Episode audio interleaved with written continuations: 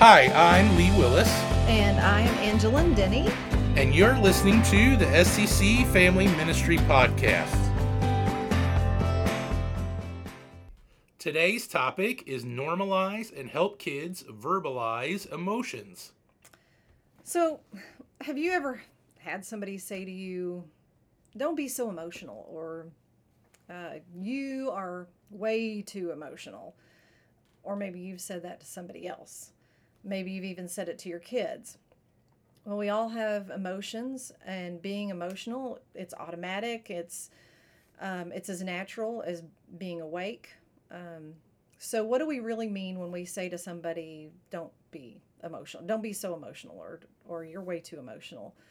Um, so, most of us, what we're really asking um, is we want the person um, to express what they're feeling, but do it in a way um, that's maybe calm or reasonable or thoughtful. Um, so, what we want people to do is to understand what they're feeling and to share uh, their emotions, um, maybe um, to help them process it uh, so that they're um, thinking about what they're feeling and um, and so rather than uh, being upset by uh, especially like when our kids express uh, their emotions we want to help them um, to do it in a way uh, so that they can verbalize what they're feeling and think about it and, and express it more effectively Yeah, so we have four ways today we want to encourage you to walk through this with your student or kiddo.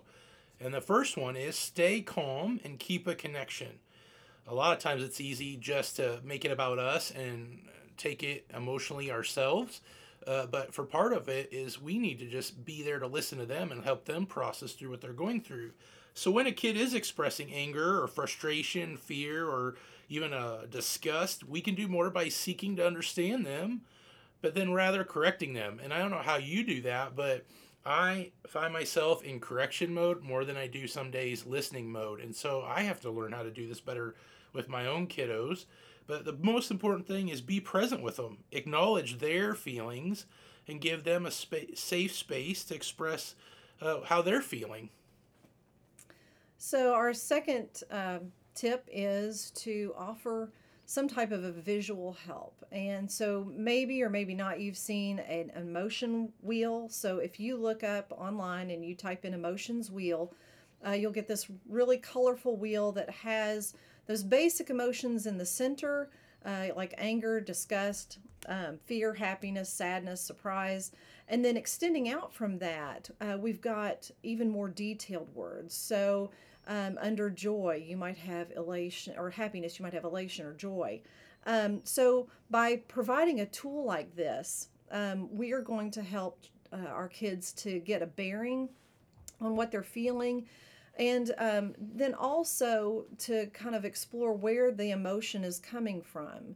Um, so instead, uh, uh, instead of asking kids to uh, to fully understand what they are feeling, we help them to discover the path to understanding their feelings. Yeah, that's a good word. Yeah, the third piece of advice is to invite their stories and questions. A kid or a student may not be able to tell you exactly how they feel and even maybe why, but they can tell you the story of their day. And that's something we're trying to do with my oldest right now. I was just telling Angeline before we started this podcast that my oldest is definitely more of an introvert and it takes a lot to get out of him what mm-hmm. he's quote feeling that day or why where my youngest who's five like every moment he feels something he explains i'm frustrated i'm happy i'm whatever you know? And so we've had to sit down and do that with uh, jonathan our oldest. Uh, the truth is we just need to be a little bit of an investigator and not just push it aside to be honest and help them process their own journey and what leads to their emotions that may come up in a certain situation. Yeah, I've found even with my own kids that, um, you know, they may express anger, but what they're actually feeling is embarrassment. Maybe they, uh, you know, tripped or something in front of people and they express anger, but the feeling and the emotion behind it is really um, embarrassment. So, um, our tip number four is to partner with them in problem solving um, at the right time, of course. Um, so, if they have an outburst, um, maybe you could say to them, hey, you know, next time, maybe don't yell. Um, or uh, like we said, you know, help them identify what is really at the um, the base of that emotional response. What's the cause, um, and then what's what's the result they wanted to see, and um, how could it how could they be more effective um, in the future? So. Um, when they solve their own problems, they're ju- not just improving their behavior, but they're also growing as a person. Yeah, and the truth is, at the end of the day, right, we want them to always feel, no matter how old they are, that they can come to us. And the more we cut down or shoot down their emotions or don't listen to them, eventually it's going to get to a point where they're just not going to come to us anymore. Mm. And so we have to be so careful with that. And the truth is, we don't want less emotional people. I think in our society that gets killed a lot because of people don't want to deal with it or whatever mm-hmm. we're feeling that day or or however it's going. But the truth is, emotions make relationships beautiful. Uh, they make them engaging, and honestly, emotions make our relationships more real. And so let's not be afraid of what we feel. Let's learn to normalize emotions uh, and help those who we love do the same and help them mm-hmm. process through them, just like we would want somebody honestly to do with and for us, right? So, hey, we want to thank you for taking the time to listen to this podcast. We hope this is helpful.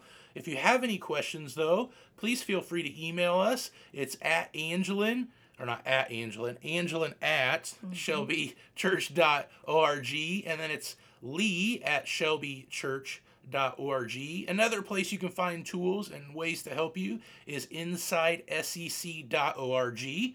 And in there, you can put a slash and put families, and that'll lead you to a lot of our pages for Angeline and I. But also, another way, just give us a call, uh, reach out to us. We'd love to sit down with you and help you through this uh, any way we can. So, hey, we love you guys. We're praying for you, and let's keep figuring out how to do this together.